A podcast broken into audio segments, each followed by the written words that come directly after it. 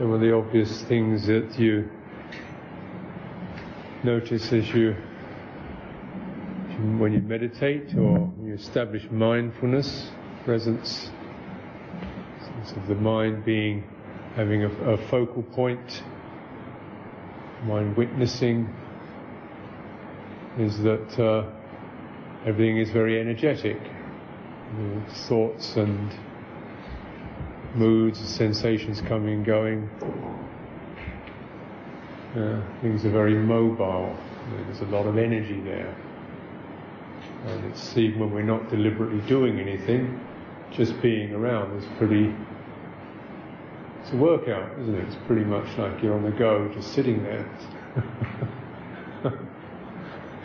you know, hashing things over, thoughts and feelings and present, the past, the future, what going to do.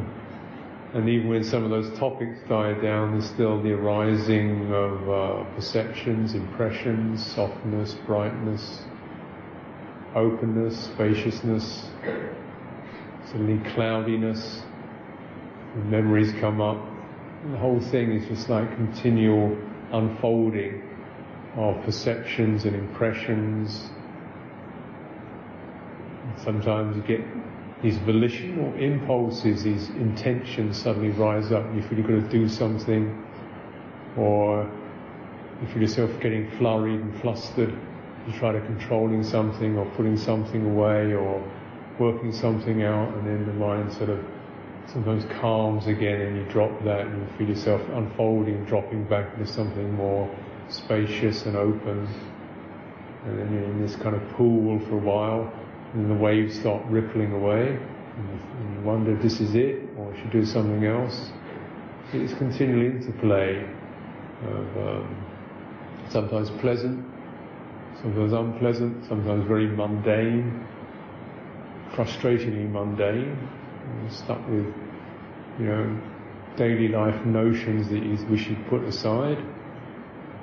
Uh, sometimes more of a spiritual or internal nature, such as strange energies or states of consciousness arising, all of it kind of riding on this ongoing tide of energy.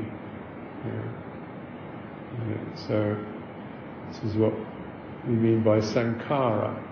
Sankhara is a is a, an energetic process means the process of things being made, of things coming into being. Even if we don't deliberately decide to make them, still this magical process of things being made, things being fashioned, things coming into being, it's different states of consciousness keeps going. The sankharas. Pleasant, skillful, wholesome, unpleasant, unskillful, unwholesome. Yeah. Yeah. So we have this. There's also the quality of, of wisdom or discernment. Something you knows or witnesses this, is watching this or feeling it, sensing that it passes. The fact that we can sense things pass means how can you sense something changing if you are that? You would, you know, if you're if you're riding in an airplane, you don't feel like you're moving because you're in it. If you're right sitting in an elevator, you don't feel like you're in it because you're moving. You're, you don't feel like you're moving because you're in it. It's only the movement is only because something in you isn't in it. Some way of witnessing or being apart from that from that flow. It's not apart in a negative way. It's just the very fact that we're not completely in all this stuff. We want sometimes, sometimes we want to get in it. We really want to get into and, and create something wonderful, blissful, happy, satisfying, final, got there, that's it. Find the ultimate truth, get in there, get the thing, you know get to the bit, get to the realization experience, get in there, find it. Uh, sometimes we really want to get away from it, get out of it, or, oh, I wish this thing would stop altogether. my mind is buzzing away. I wish it would just shut up and stop altogether. And you want to get out of it. But you can't quite get into it because every time you feel you've got something, it's sort of after while it sort of moves and melts. And you can't quite get out of it either. because as you feel, ah, you finally got out of it, something creeps up and starts nudging you again. Some physical feeling you know, comes in, or some sound, or some memory comes up, or something you've got to do arises in your mind. So you never quite get in it, and you never quite get out of it. You know? This is consciousness. You know? Consciousness is the sense of things always being presented, you know, new presentations. It's like an ongoing movie. It's soft and spacious and silent, and then a bit of, of agitation or interference. Yeah. And somehow we, we, this is consciousness. It means, it doesn't mean some ultimate state. It doesn't mean some final permanent state. that we sometimes we use in English we use the word consciousness as something that's um, absolute or permanent. But in Buddhism, it's really the Buddha used the word vijnana to describe not a, not a thing, but an activity of bringing something into your mind of bringing something into awareness through the eyes, through the nose, through the tongue, through the ears, through the touch, and through the mind. It's amazing, huge potential of the mind to bring things, you know, to, to create things. And consciousness is just the moment after moment sense of something being brought to you, brought to your attention. You you are conscious of a thought, you are conscious of a sound, you are conscious of an emotion, you are conscious of it. You can't seemingly you can't get away from that experience. Whether you're conscious of space or conscious of light or conscious of a mosquito biting you, you know, it always this process of being conscious occurs.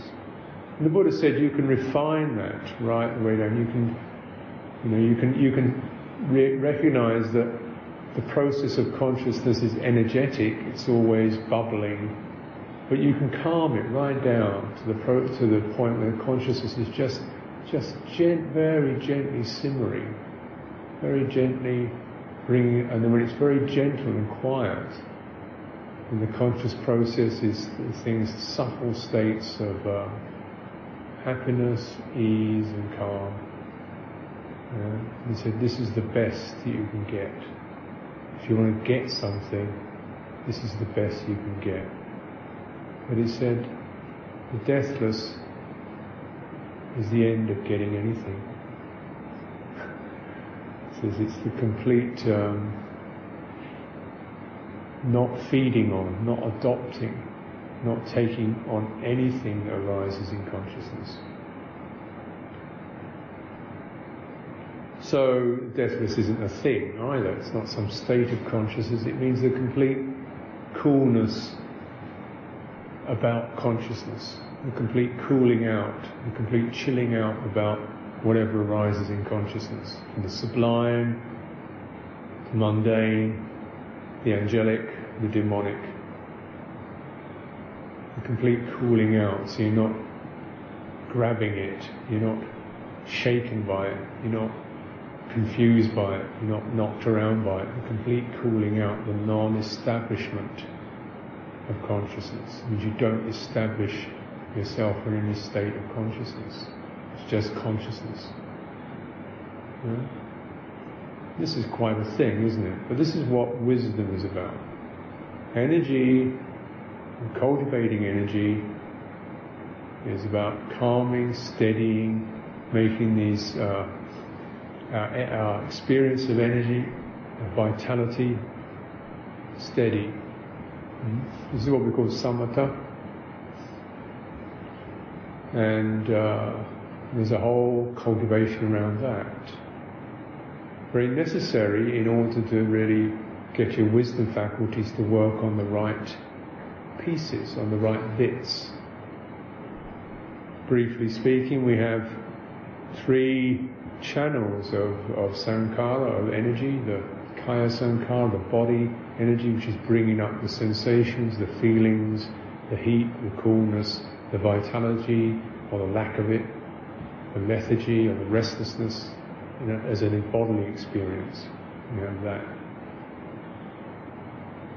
And then we have the heart experience, the chitta sankhara, which is bringing up impulses, itches, inclinations, memories, you moods.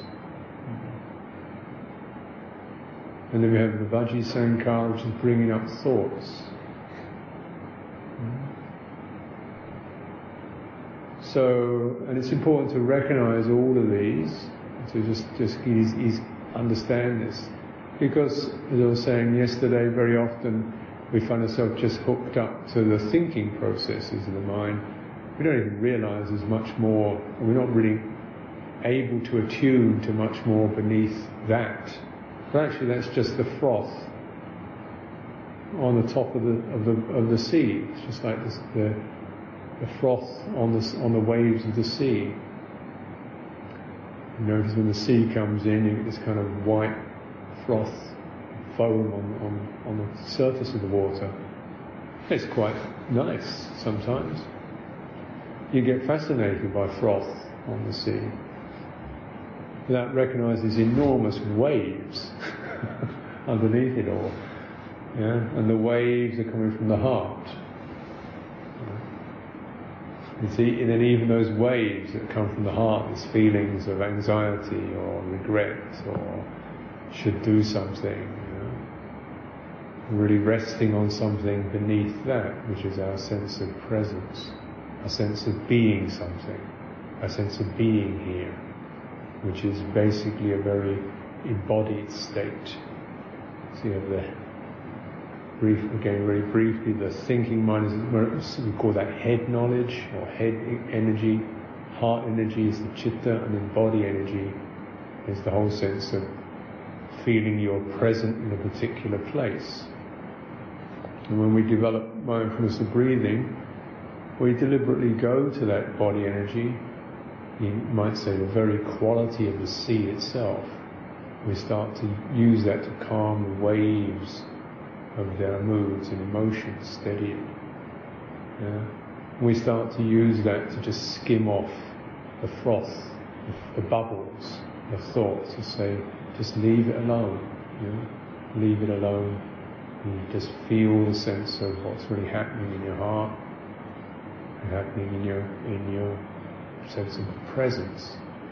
And this requires wisdom because very often we find out we're thinking of something, we think the problem is this, that, you know. And so we try to find an answer to a problem.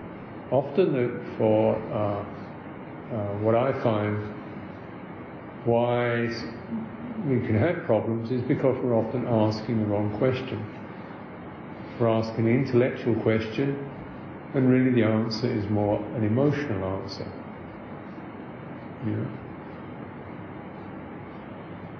So you might have a question like, you know, um,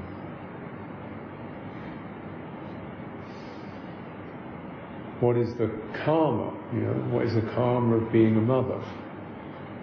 What kind of karma do I have for being a mother? Yeah. And really, what you mean is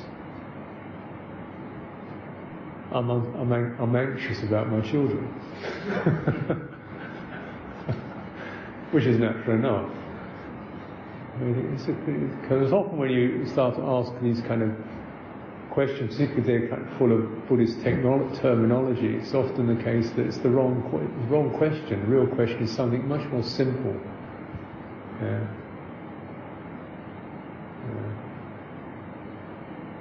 Or we say, how, you know, how do we pay off the, how do we manage to develop enough good karma to pay off the, the debt to our parents?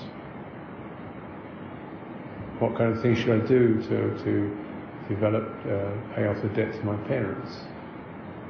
What do you really mean? You really mean you feel a bit anxious, or you feel maybe guilty about you haven't done enough for your parents.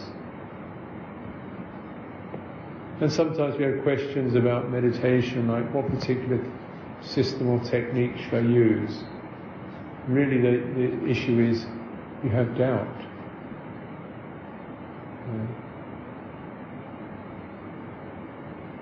How do you deal with doubt? How do you deal with regret? How do you deal with anxiety? These are heart questions. Hmm? Or you might have something like, you know, how do I, uh, how much, uh, why, are pe- why are so many people suffering in the world? What can I do about it? Really? And the, the question really is a question about compassion, isn't it? I feel this sense of compassion and concern for other beings. And I, I feel this sense of wanting to help. The question is, how does compassion manifest? So once we really touch the real question in our lives, it's often a heart question, not a head question. And you can spend a lot of time thinking all kinds of things and answers and looking up in books. Yeah. Actually the heart answer is much more immediate than that. It takes wisdom to know where the real question is. You say, don't believe in your thoughts. Try to look at what the emotional quality of your thoughts is. Try to get a sense of the emotional energy those thoughts are resting on. Would be concern, compassion, regret, irritation. Mm. This is the way we, we skillfully use wisdom so that we're not just putting a lot of energy and effort in the wrong direction. So I remember years ago I was talking to a, uh, met a man who was a weightlifter, a powerful physique, and he started doing, he'd been meditating for a few year or two. I said, well, You know, how, why, why you you know, how did you come into meditation? And he said, well, he'd been lifting weights, developing this very powerful body. And he'd realized that if he hadn't done his morning exercise on lifting his weights, he didn't feel safe when he walked down the street. Like he wasn't really in top, tip top condition. So he had to go back and do some more working out to get even stronger, more powerful. So he spent a lot of time just developing a powerful body to try to counteract his sense of fear and anxiety. So he'd use all this energy to try to find an answer to a problem. But of course, it hadn't answered the problem because he'd, he'd, he'd developed the wrong put his energy in the wrong place. Instead of how to become stronger, how to get more physically powerful, the real issue is how do you deal with anxiety? Yeah?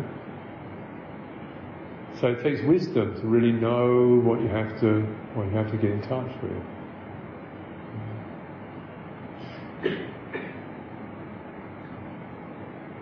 It's really helpful to develop this quality of discernment. This is vipassana. Samatha is the steadying and calming of energy, so you, and then you begin to notice where's the pressure, not just the superficial thoughts, where's the sense of continuing nagging thoughts. Some thoughts are just kind of static, you might say, just nervous energy babbling away. Some thoughts have got a bit more charge in them. When they come up, you feel yourself really moved by it. And they repeat themselves. And so you look for that, the ones that keep coming back. The ones with got the same emotional flavour to them. So what's this about? This, this disturbance.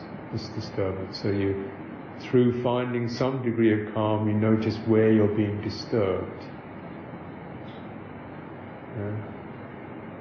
And then you develop the vipassana insight really means what does this, what supports this? So samatha is how to make things, well, how do how things become calm and steady.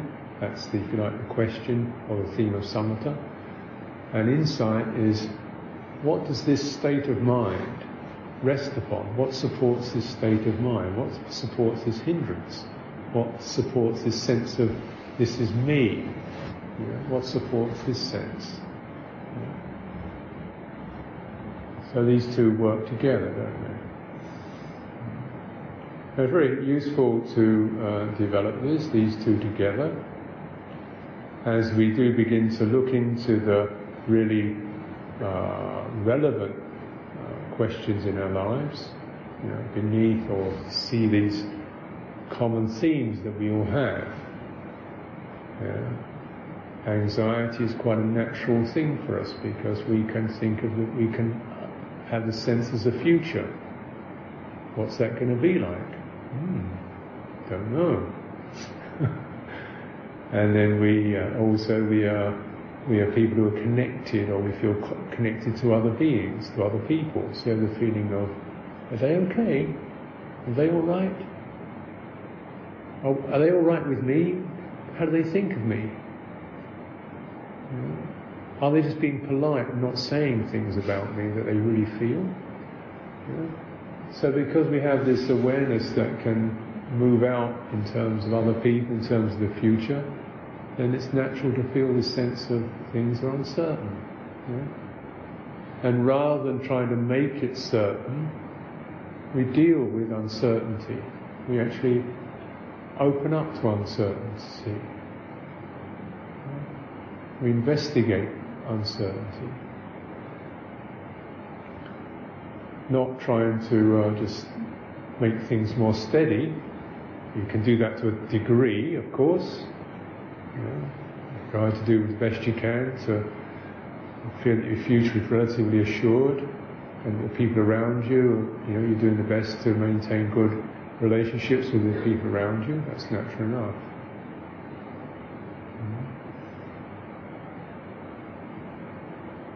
But then finally, you do recognize it's there's always an element of uncertainty.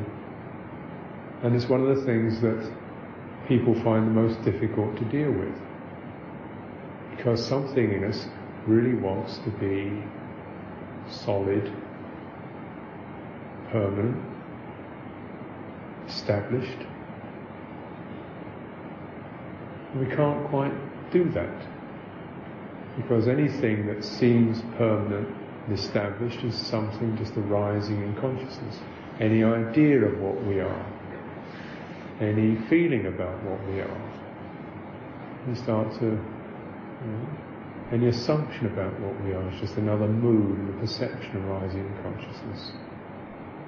You try to establish it, I'm a good person. You know, that you I'm a good person, I'm really a good person. And then you start to remember something that wasn't so good. And I'm really a bad person. You know, I'm really a bad person. It's easier to think you're a bad person. Because then you don't, you don't have to struggle anymore trying to prove otherwise. Okay, accept it, you know, you're a failure.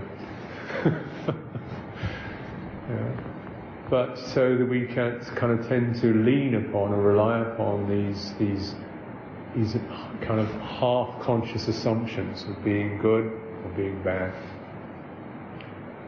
Yeah.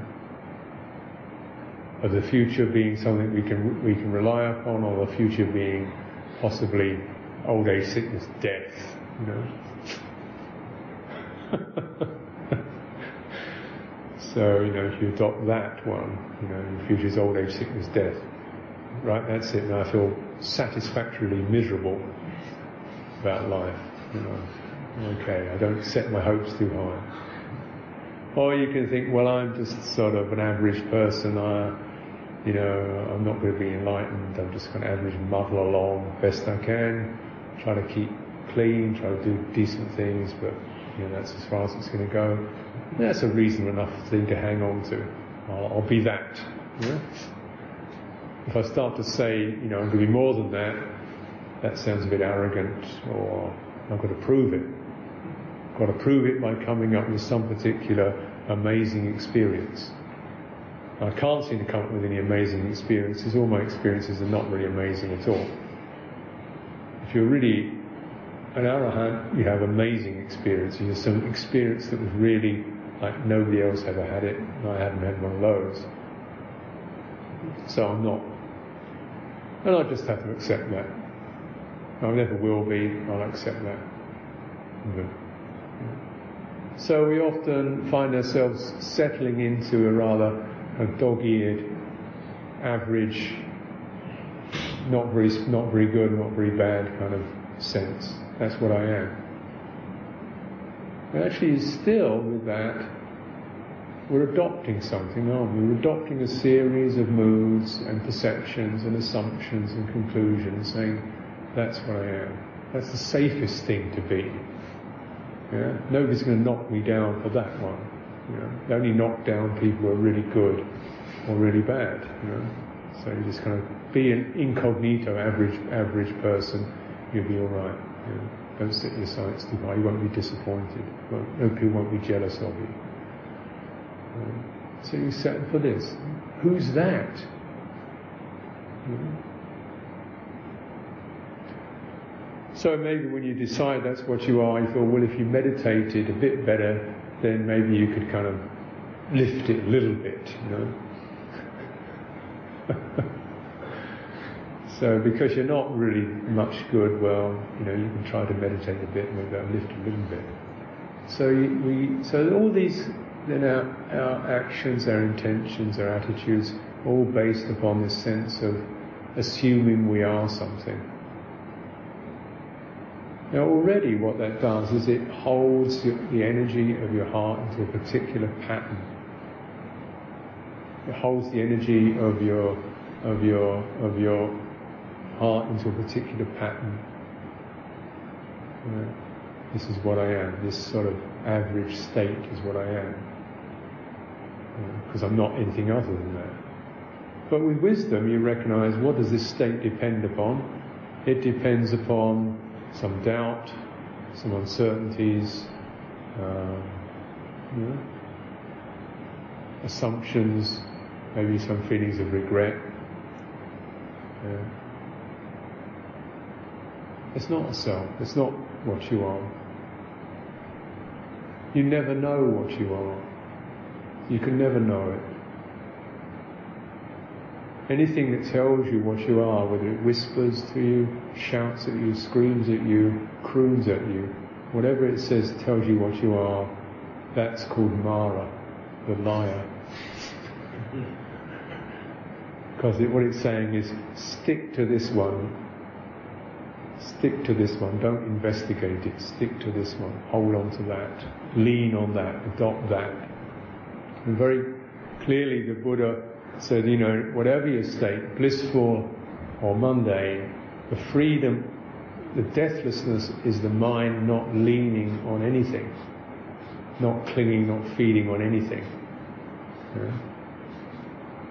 So, some obvious things we lean upon, you know, we may lean upon, you know, little creature comforts. Said, yeah, most people can kind of meditators can see through this one, see, okay, you know, restraint, not that worth, creature comforts aren't worth that much after all. Yeah, put it aside. So the next thing that people tend to lean upon is um, systems and customs, my routines, my daily routines, my meditation techniques, you know, my sense of responsibilities. This is what I am, I'm these. This is my duties, my responsibilities, my behaviors, my customs, things I do. This is what I am. And with some more meditation, some deeper questioning, you recognize, no, that's not what I am, that's what I do. It's not what I am, you know. And you start to question, you know, am I really stuck in these routines and habits, or can I, you know, use them skillfully when I need to, and also step out of it, you know, not feel so trapped, so stuck, so, you know, bonded to behaviors. And so with a little bit of, you know, deeper practice, you can do that. You, know, you, you, can step out of your box, you can step out of your roles, you can step out of your routines. So this is something, you know, you, you can see through that. So the next level that we get stuck in is the sense of these tremendous tides in this sea, and one of them tide is towards becoming something. It means we we have a sense of there's a future that we will get to. We come from the past and we're moving to the future. I was like this five years ago. Now I'm this. Definitely improvement. And so in the future, you know, keep going. Or it's like that five years ago. Now I'm like this. Definitely decline. You know. So we assume we are something that exists through time. But when you, you know, and there's tremendous, then there's this particular current called becoming, which says, you know, develop gets to be something else in the future. You know, ambition, some kind or another. You can feel this. Or the opposite tide is, I just want to annihilate, not exist at all, drop out, you know, not be anybody, and go the other way. So both of these always give us the sense of being something. There's not many people see through this. We're very much uh, associated with a sense of I was this, I am this, I will be this. Either trying to develop it or averse to it. But when you really contemplate what it is that, that, that becomes something, that develops, that changes, you can recognize, well, the body changes, develops, gets bigger, gets sicker, gets older, yeah, that's become something. And there's a whole flow of mind states that have developed. Maybe your mind state's becoming clearer, brighter. Definitely, they've become something, which is good. But you haven't become anything. it's just these mind states that you can witness have become something. What is it that does the witnessing? Has that become anything? Doesn't make sense, does it? You can't you can't witness anything, you know, you can't become more witnessing or less of it, you just you're aware of that. So that quality doesn't become anything. But it doesn't mean it's it's annihilating anything. It just doesn't doesn't really move or change. He said, sometimes you know people really get start to get this. A few people really get this, or we get this sometimes. Sometimes you realise you know, it's just thoughts and feelings that come move through time. It's just karma working itself out. It's just causes and conditions moving along. Good and bad. And naturally, our inclination is let's develop the good.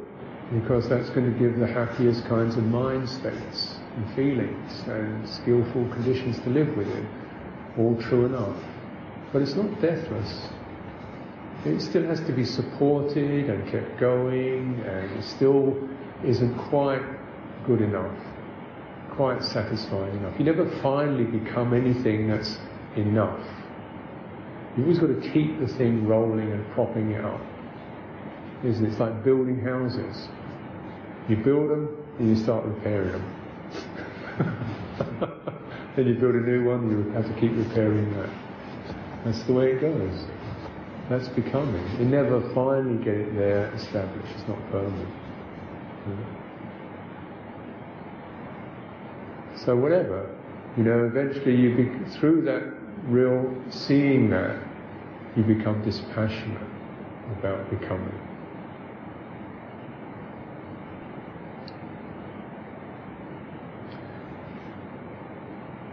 You know, in in uh, monastic life, in my life as a monk, you know, naturally, uh, started meditating. Wanted to, you know, finally get my mind clear. But, uh, so definitely doing more meditation, doing many hours of meditation to get my mind clear. Definitely the mind got clearer. Yeah. Not quite enough yet. Well, then look into Buddhism. The best way to be a good monk. To, you know, good opportunities for practice. So, you know, to be a good monk, to find the right place to meditate meditating. Place is quiet and yet comfortable and yet, um, you know, supported and yet not too many responsibilities, good teachers, and you know, trying to find the situation, the perfect situation. Some people are still doing this. I know monks are doing this after 25 years, trying to find the right place to meditate in. They haven't found it yet. Because there's always something wrong. Climate, food, people, energies, devatas, nagas, wrong, teacher isn't good, too many people, not enough people, you know, too responsibilities or whatever. You know. And then even internally think, you know, I want to be really, so I really become a good monk, I really understand the Dhamma, keep a very strong standard of vinaya, and get very good meditation practice. My mind can go into a fourth jhana, and really strict vinaya. Oh goodness. It's a big, big job. you know? And no matter what you do, there's still that feeling as you can look around and see the Buddha you think, oh, I'm never going to be as good as that. Ajahn Mun, can't do it, Ajahn Chah can't do it. So you always feel, you know, you're sort of way down the line of that, and no matter how hard you try, you're never going to get there. And after a while, you begin to recognize this kind of nagging energy and pushing energy. And you realize that these beings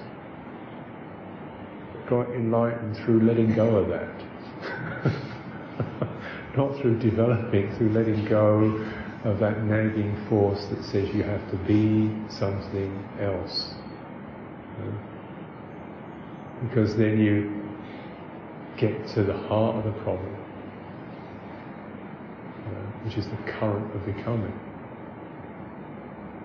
Now, it's not to say that uh, skillful mindsets aren't to be developed, but realize that skillfulness is not the deathless nirvana, it's a support for it. You develop skill, skillful, then you witness who, who is who's who's this skillful person.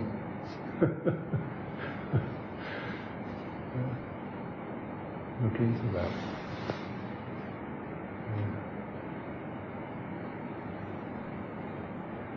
Does it feel like? Because with that you have the sense of uh, what's called conceit, which doesn't necessarily mean pride, it means conceiving yourself as being anything. It's a, it's a, it's a heart state of I am this, I am this, I am this. It's good, bad, indifferent. And all these rest upon, uh, often we don't examine these, we just follow these. So in wisdom you begin to question, who is it? Who is it? When you find yourself coming into the sense of being present, you know, these energies, these tides, these flows being present, dispassionate towards it, less taking a stand upon it. And dispassion, detachment, dispassion, this is the path to the deathless. Dispassion, detachment, and then eventually a complete, what's called nirodha, is a complete stopping of that push to be, to have. It's like, don't know. Don't know. Um, complete uncertainty. You know, lovely uh, description Ajahn Chah said gave about the various kinds of uh, of, of Aryans or developed beings. And he said you have the stream enterer. Stream enterer is pretty uncertain of, you know, what they are, who they are. So then you have the, the once returner, they're even more uncertain. Non-returner, very uncertain. Arahant is totally uncertain. Doesn't know a thing. Whereas you think it's the other way around. You go, Arahant, you've really got this and that, you figured it all out, and then Arahant is just like, realize whatever you can say, that isn't it. You know, whatever you want to hold on to, that isn't it. It's just another thing. It's just another state. But you become more and more dispassionate, so you don't create anything. Ceasing, stopping, and relinquishment, or vossagga, which means a complete relinquishment of that interest in trying to define or be anything. So the very sense of presence itself is something we become also dispassionate to, just not uh, making a stand on. This is in investigation. Investigation is always in line with the Four Noble Truths. That's, that's, that's the key point of it. You can recognize somewhere there's still this sense of a slight pressure. Yeah? So that's why we, we, you know, as you do that, you, you, something in you inclines to making your energy calmer steadier, so that you can still see these subtler pressures. When your energy is really chaotic, you don't notice these things because it, it's the, the whole field as the mind is too rough and disturbed and it starts to calm down, you notice these subtler pressures. When you're not confused by the suds on the sea, you start to see the waves. When you're lost in the waves, you start to notice the ocean and the underlying currents. You sense the pressures there.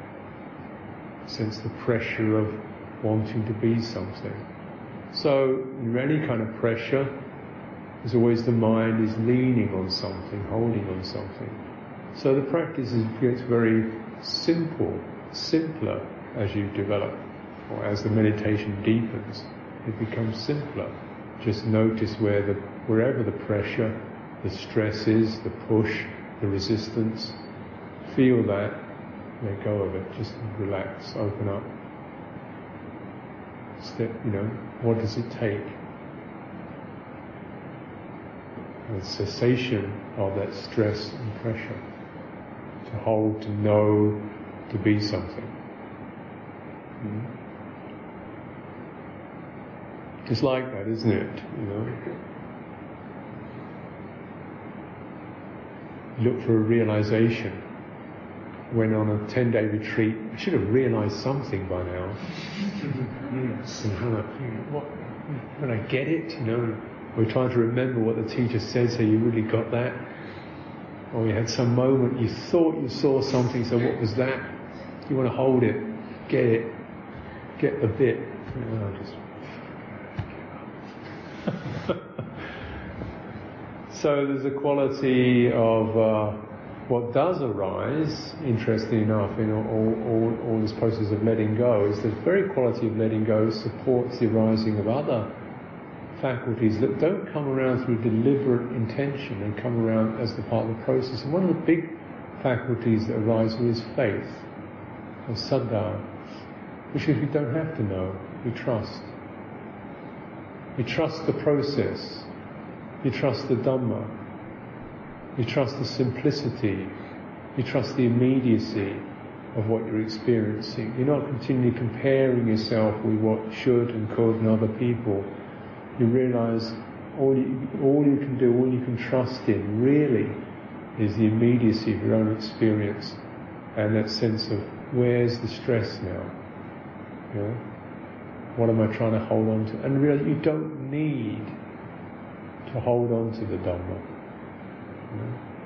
It supports you. You don't need to hold on to it. Mm-hmm. You, need, you know? Don't need to hold on to it as as some sort of set of ideas or theories. Just tune in to the Four Noble Truths. And you notice where the stress occurs and you keep practicing that relinquishment of that. Yeah. And know what, why, where it has to be relinquished. Sometimes we really want to relinquish a thought. We don't really want to relinquish it, we just want to get rid of it. That's not relinquishment. That's aversion. relinquish, then relinquish is often relinquishment of the aversion to your thoughts. Okay, I'm thinking. Or you feel kind of confused or sick when you feel sick. Yeah. Just relinquishment of that, that wish to feel clear and bright be with the confused mind, be with the dull mind. Yeah. No, no, just not where is the stress in this resistance, aversion, feeling, you know, you can't, you've got a runny nose, you can't practice anapanasati, you can't get to nibbana if you've got a cold. Your nose is blocked up. Just, just let go of that, will you? This is why the Buddha, he taught meditation, but meditation isn't the answer. He taught many things, but none of them is the answer, really. The answer comes through the whole process of the Four Noble Truths and the immediacy, the directness of our own experience of that. And, our, and the, really our, our main uh, requirement is to keep the, the faith there. And your faith will, is more supported by being, by letting go than by holding on. So I notice people have had faith in a particular teacher, and the teacher goes crazy. Oh dear, faith destroyed. or they have faith in a particular monastery, and the monastery goes weird. Oh dear, faith gone down. But what you can really have faith in is the Four Noble Truths and the immediacy of your own experience. The rest of it is very subject to circumstances, but instead, you know, whatever else happens, the Four Noble Truths will be there. yeah. And that's, that's your path. Yeah. And you can take that at a very obvious level, you know, how we give up, you know, abusing ourselves or belittling ourselves or, you know, unskillful behavior towards others, or the particular trends that we can encourage that take us into suffering and stress, like as ambition or pride. Yeah. And then down to the subtler things, the sense of, uh, of, be, of, being and owning and having, needing to be something. Yeah. So your, your penetration of the Four Noble Truths is always the, the epitome, the hallmark, the trend of the, of the training, to keep deepening the penetration of the Four Noble Truths. This is what the Buddha said. Only Buddhas really, really know the Four Noble Truths. in their, in their complete depth and penetration of them. The rest of us just need to keep tuning into that and working with it letting it go deeper and deeper into every form of stress.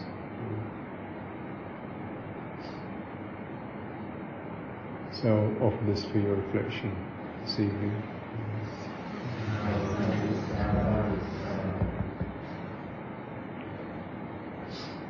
You have any um,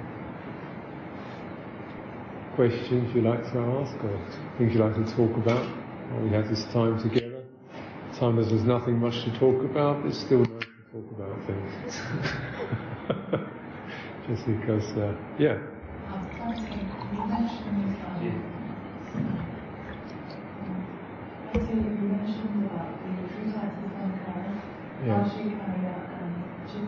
Mm-hmm. Um, I seem to remember, but I can't quite recollect now. There's a difference between the sankharas mentioned in the Samuppada and in the sankharas association formations in Canada. That's usually described as manu. Sorry? And that's usually described as manu, because the So As some what? people become that's, that's what karma, um, well, karma forming. Karma form, yeah. Uh, I can't remember the distinction. Could Venerable please? you know, some- something mentioned in it that's sort of back of my mind. Yeah, There's yeah. a difference. in- Well, uh, yeah. I, I, yes. Well, Sankhara is, is a really wonderful word because it's really very crucial term in, in, uh, in the Buddha's teachings, and yet it's almost always untranslatable. So, because it, it really refers to, it can be seen as twofold. You know, one, it's the, uh, the creative energy itself, and one, it's the result of the creative energy. It's both cause. So, you know, it's like um, you might say a current, but when it, if you, had a current of water, as it flows, it creates a particular groove or valley. So, so the sankhara is the flow. It's also the, the groove or the valley that's been created by that. So we might say that sankharas are the channels. So the channels through through through which um, energies flow are men- the chitta, the kaya, the vaci sankhara. These are the channels. They themselves are compounded by life. So when you have a, when you're just a single-celled organism, you don't have much chitta sankhara, vaci sankhara, or you certainly don't have any thought formation when you're just a single-celled being. Yeah? So, but out of the program of life, which is called Ayu sankhara, these particular channels are formed. So they themselves are formed, and they carry formative energy. Now, in terms, so, so we say all of that process of being formed, Sankhara, is dependent upon not having realized Nibbana, or ignorance, or some degree of ignorance. If you'd yeah, if you'd realised Nirvana, you wouldn't be here now, you know. so all of that is, is got avijja paccaya sankhara, sankhara paccaya vijnana. So dependent upon that very quality of lack of realization is the arising of this formative energy that we call our life. And that life force, that life force keeps using consciousness, or consciousness depends upon continual life energy, you know, bringing, bring, using that to bring things into awareness. So, um, so that's, if you like, something we have no choice over. We have no volition, volitional choices over. That's just happening. Yeah. Now that can cease with the realization of nibbana. Yeah. But uh, for most, for this time, that's happening. So it's not volitional. It's just uh, the vipaka karma, or the result. Then you also have uh, sankhara also refers to particular qualities Uh, that act that are again not volitional, not dependent on volition, that, that keep the whole of our psychophysical organism coherent. That means something happens when I want to remember something, something goes, and I remember it. Sometimes. Hmm. Now, you know, that, so there's a, there's a, there's, so there's an energy there that does that. And uh, the Buddha said these five, what are called the five khandha, are, they're all constructed, they're all bound together by sankhara. So, so in other words, the sense of uh, um, form, um, when I sit quietly, still this experience of having of pressure, of these elemental qualities, gets stuck together as this is my body. Actually, when you feel warmth, it's very different from pressure. The earth element is very different from the fire element. Yet something says they stick together. Yeah. So, so that's sankhara, something kind of assembles these things if this is a body. When you look at a body, you see all kinds of bits and pieces. Something says, "Oh, that's a body." Um, sankhara also condition or form uh, memories and perceptions. Yeah. So we might see something as beautiful or familiar or friendly. Yeah. You see somebody smile that's friendly. Something has actually written that down. Something has actually created a program that says that. So again, that's not dependent upon evolution. That's just what life does. That's what the khandhas do. That's what the sankharas do. They're rather like computer programs. You know, they're firing, they assemble these things. Now, at another level, sankharas also refers to karma formations, which means deliberate or intentions that we have. Now, this is much more to do with our intention. So you have some kind of intention towards good or towards bad, towards jealousy, towards fear, towards generosity. So sankhara also refers to this. these are the ones that create karma. Yeah. And said the Buddha's primary message was these are the ones you really have to deal with in terms of ethics. Get it clear because these are the ones that can determine which way that tide of being flows in this life and further on. So if you deal with this clearly and fully, what will happen is that that particular karma forming tendency will be quite steady. The sankharas are then skillful and good. Because of that, you're not continually having to kind of clean up the mess you've just created, or bury it, or hide it. So then you can get to work on directing your intention towards examining the five khandhas as not self. So then you use that sankhara energy, which is the energy of intention, you know, aim, purpose, clearly to say, to use it to investigate this experience of the five aggregates. Yeah? Mm-hmm. And as we all recognize in the Buddha's teaching, he said, perception is impermanent, changing.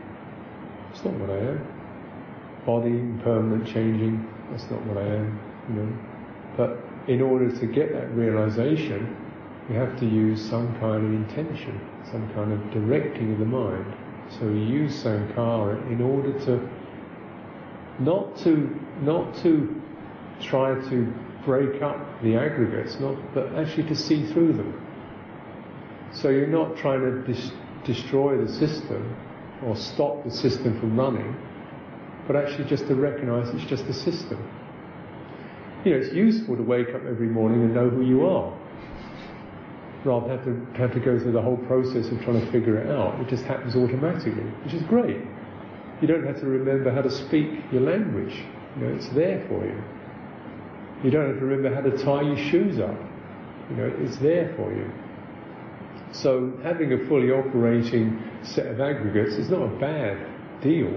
You don't want them to be any other way. But what you do begin to recognize is just the system. It's just the program. You know? It's just the program. So the, the you know, then you're using this is called the karma or the skillful intentions that lead to the end of karma.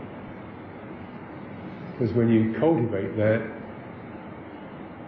you don't keep laying down more territory for the aggregates to accumulate. It's just, just they're just doing their thing, you know.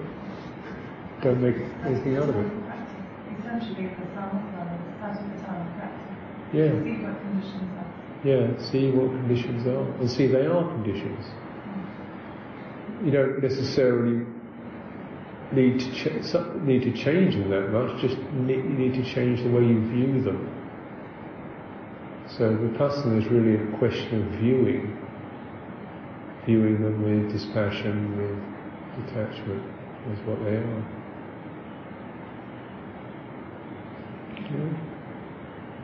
Complicated answer. I, I understand more than you think. Vinaya uh, wrote, uh, um, what's your one? Um, the Vijja Donasana, basically. Uh, don't get involved. I'm still trying to figure it out. well, yeah.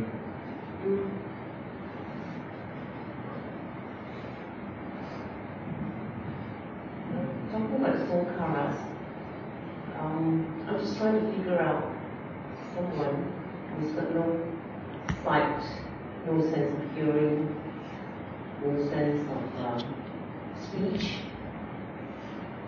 How do you ex- explain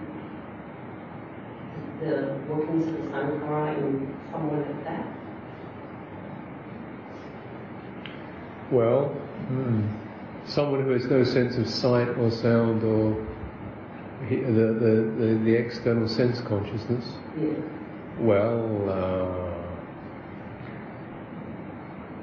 uh, I guess there's some mental experience or psychological experience, isn't there? Someone is, someone is born and with this handicap, Yeah. um, does it mean that the, what, what Kanajaya just said about the sankharas bringing Bringing the aggregates together. Yeah, aggregates together, so- Mhm. he or she will have no chance to be able to um, investigate further. Yeah, yeah. So it just stops at that. It's like you seem to be, I guess, you're more or less in the parking bay for this lifetime yeah. until things wear out, until things change. Not much you can do in that, I The guess. consciousness is still there. Well, the consciousness may very well, you know, will, will be there, but exactly what I, you know, would now being a bit theoretical really, as to what, what the nature of the experiences is. It might be various senses of being and moods and feelings just kind of moving through. Um, so, you know, if the mind is, is unimpaired, then certainly that person could direct their their attention towards the experience they're having. You don't need seeing, hearing, touching to do that. Still have mind. I think it would be very unusual, but uh, it might be the only thing you could do. It Might be the perfect way to meditate. no distractions.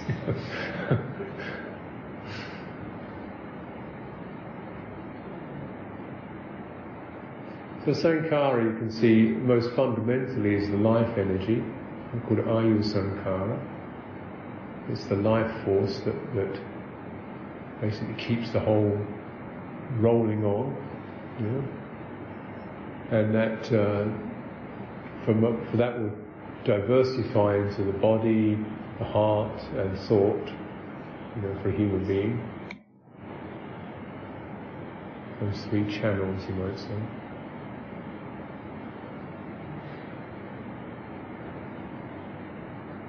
So it's not really associated with the sense basis, but more with the um, you know the, the sense of being, being a body, experiencing moods and feelings, and uh, being able to form concepts. So that's what having a Vaci Sankhara is the ability, the energy that can form concepts. You can actually say, oh, that's one of those, you know, does that. That's Vaci Sankhara. Thought formation.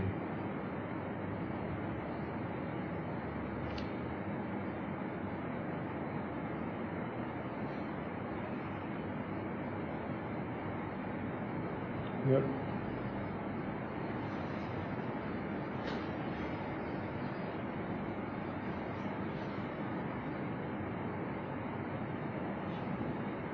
Thank you. Um, I have a general question. I think it's unrelated. Um, uh, about phobias. hmm Um, how can uh, meditation help an individual who has a phobia? Um, well, in my case, I'm claustrophobic. Um, I, I recognize that it's, it's, it's definitely something on something going on in the head, more than just the sensation of the of being in a certain space. Mhm. But uh, I I'm hoping that there could be a, a way out through Mhm. meditation. Mhm. I wonder share. Well, when we use a word like meditation, really, there's a whole range of things. More useful is mind cultivation or cultivation. So there are certain, you know, depending on what uh, one is working with, there are different things you can cultivate. So one of the fundamental things you cultivate is, is mindfulness. So this is just the recognition. This is this. This is this. You know. So rather than, uh, so it acts as like a, uh, as a, almost like a stopper, stops the flood. So when we're feeling claustrophobic, okay, the feeling is this. The feeling is of uncertainty or not feeling comfortable or feeling whatever you, whatever's felt. It's like that. Now that doesn't sound like much of a help, but what it does means that, that you know it's just it's just that feeling, and that perception, that impression, and it can stop there. And if we're not mindful of it, then it tends to take over, it tends to rush in and push us around. So, you know, people like people who have things like um, vertigo, you know, uh, heights, height fear.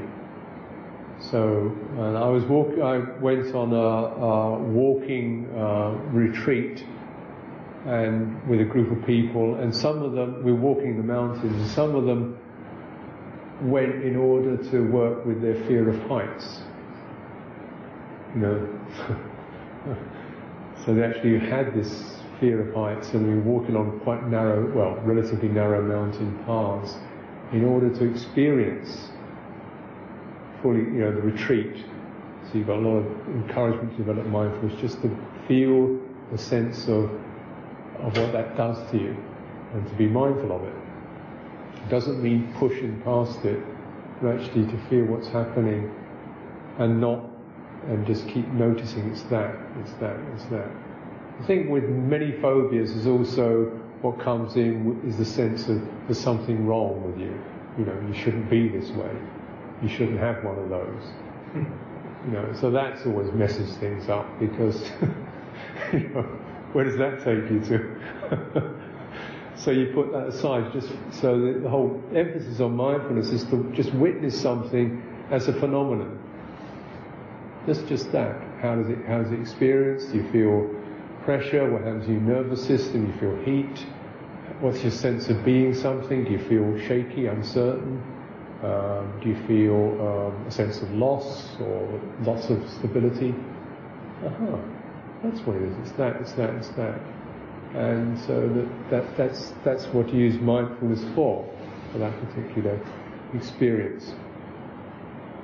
It may be possible from that when you because that acts as the foundation, around which one can develop things like calm.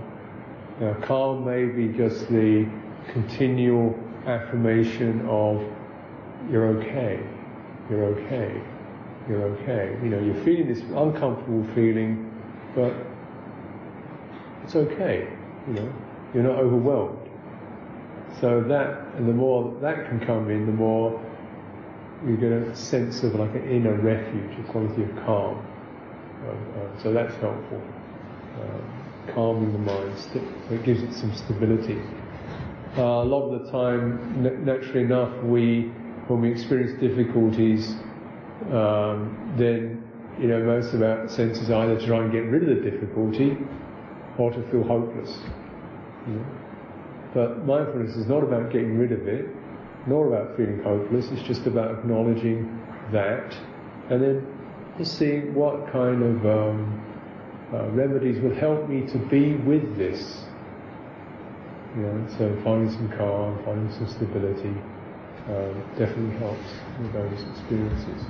And uh, it may be that that will that will help the experience to soften, become less intense it may be something that, that's still there, but it doesn't become an overwhelming problem. You know how to deal with it. Yeah.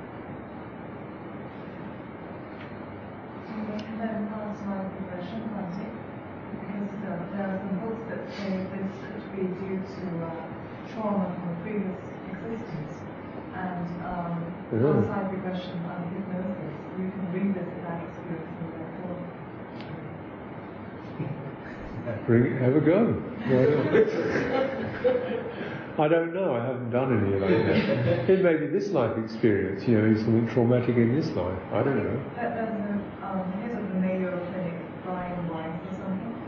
of when he wrote about this, there was a very beautiful patient he had, and he found that when he analyzed the life history, there was no factor or aspect that would contribute to the myriad phobias that she was suffering uh, medically. So he put her under hypnosis, and he's a Christian. And it's very hard to read because every five paragraphs he puts in the Christian doctrine and dogma to explain whatever it is that, you know, but he detected like 18 past rebirths Uh-huh. in that one patient, yeah. And a Uh-huh. lot of the traumas was um, traced to various experiences, uh, Uh-huh. traumatic experiences encountered. Right. So even Christians don't keep going on forever, do they? I thought that was just the one shot, and you're either heaven or hell. Or that was the end of it. You're going to come back again, do it all over, huh? yeah. Well, if, if uh, yeah, it's very interesting. Could be worthwhile. We have one minute, but uh, Dr. Selena, she, Ask the next question. yeah. I'll come back and report. Probably find that something else goes wrong. I'll, I'll rediscover some of my previous traumas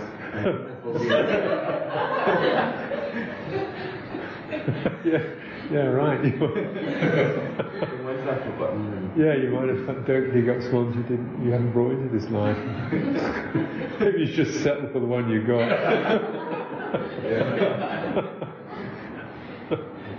Yes, thank you.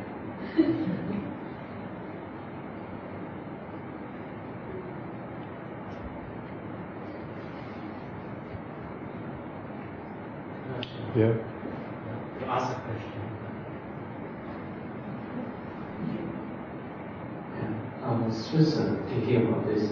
Uh, Panajan was talking about being in the present and just being aware of not becoming either in that aspect.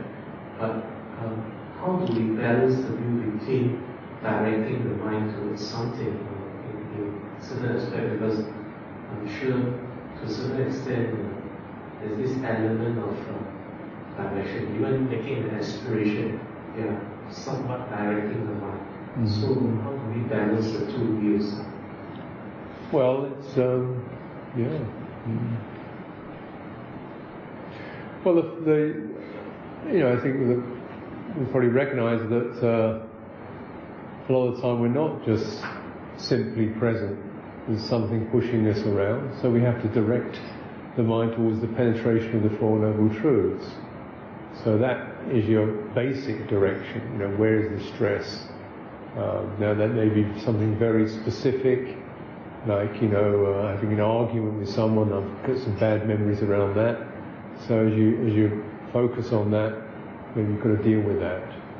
Yeah. So your intention, you focus your intention always on where is the sense of stress or suffering or pressure happening that becomes more evident as you as you begin to you know rest and steady yourself in the present moment. You see the qualities that are not letting you rest. And uh, you know, I think also with that, some the more that you incline that way, that your your mind will start to um, look into deeper qualities of calm and steadiness.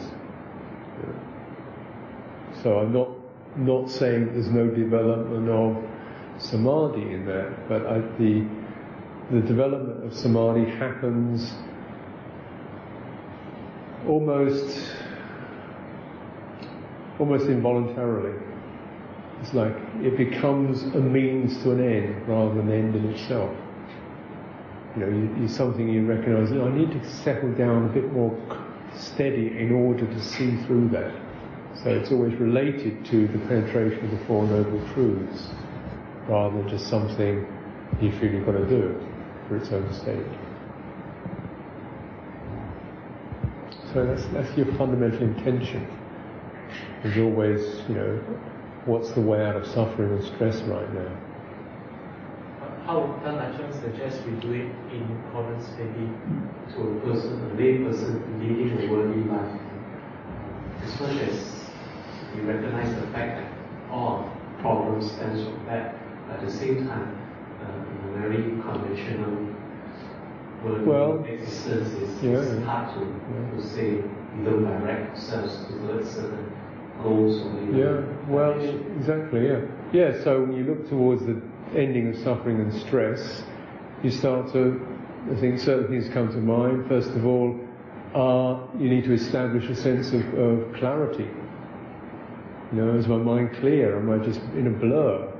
Am I, so you think, well, am I, so you start to see that you need to um, develop some sense of meditation in order to get quality of clarity so you're not just continually overloading. As you meditate more, you begin to see in, in that, you know, any any unwholesome actions we've done have bad effects. So we think you've got to keep the precepts. You know? So you direct yourself towards that, keeping the precepts.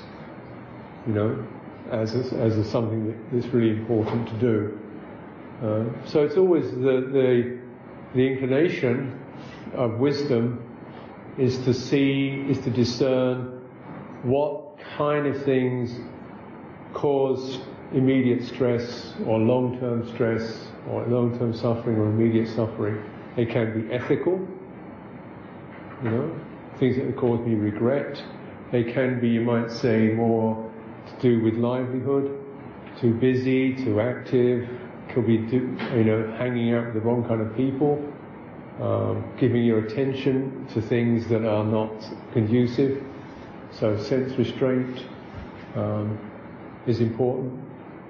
So that's the whole cultivation, isn't it, for, for, for all of us. And what, those are the things you probably, you know, are your priorities as a layperson to get those attended to, so that you can, in fact, go more within, you know, in your meditation, and, rather just be continually dealing with daily issues, you can go to more um, long-term issues, such as your such as your perception of yourself, which is much subtler and yet, of course, uh, very uh, fundamental. Well, I think one of the helpful things, if you you know, if, if you really like having um, or it's helpful to have lists of things to guide yourself with is the five precepts of ten paramita. You know, so your intentions are towards generosity, morality, renunciation or simplicity, towards discernment, towards um, energy, applying effort skillfully, towards truthfulness, towards patience, you know, towards loving kindness, towards making commitments and staying with it, keeping the word, you know, not just giving up on things, and towards equanimity. So if you just get a few of those, you know, you stick them on your on your fridge door, patience, you know. you put them on your on the dashboard of your car, patience. You know, next time you're in a traffic jam, patience comes up, you know. Or you have on your your business person, you've got on your desk equanimity. Then the, you know your business goes up and down, equanimity comes off the board. You know, when, you, when you're with other people, kindness. You know, you get so these words can be very helpful to give you kind of keynotes for your inclinations, so that but all of those contribute, build up the causes and conditions that back up the penetration of the Four Noble Truths. You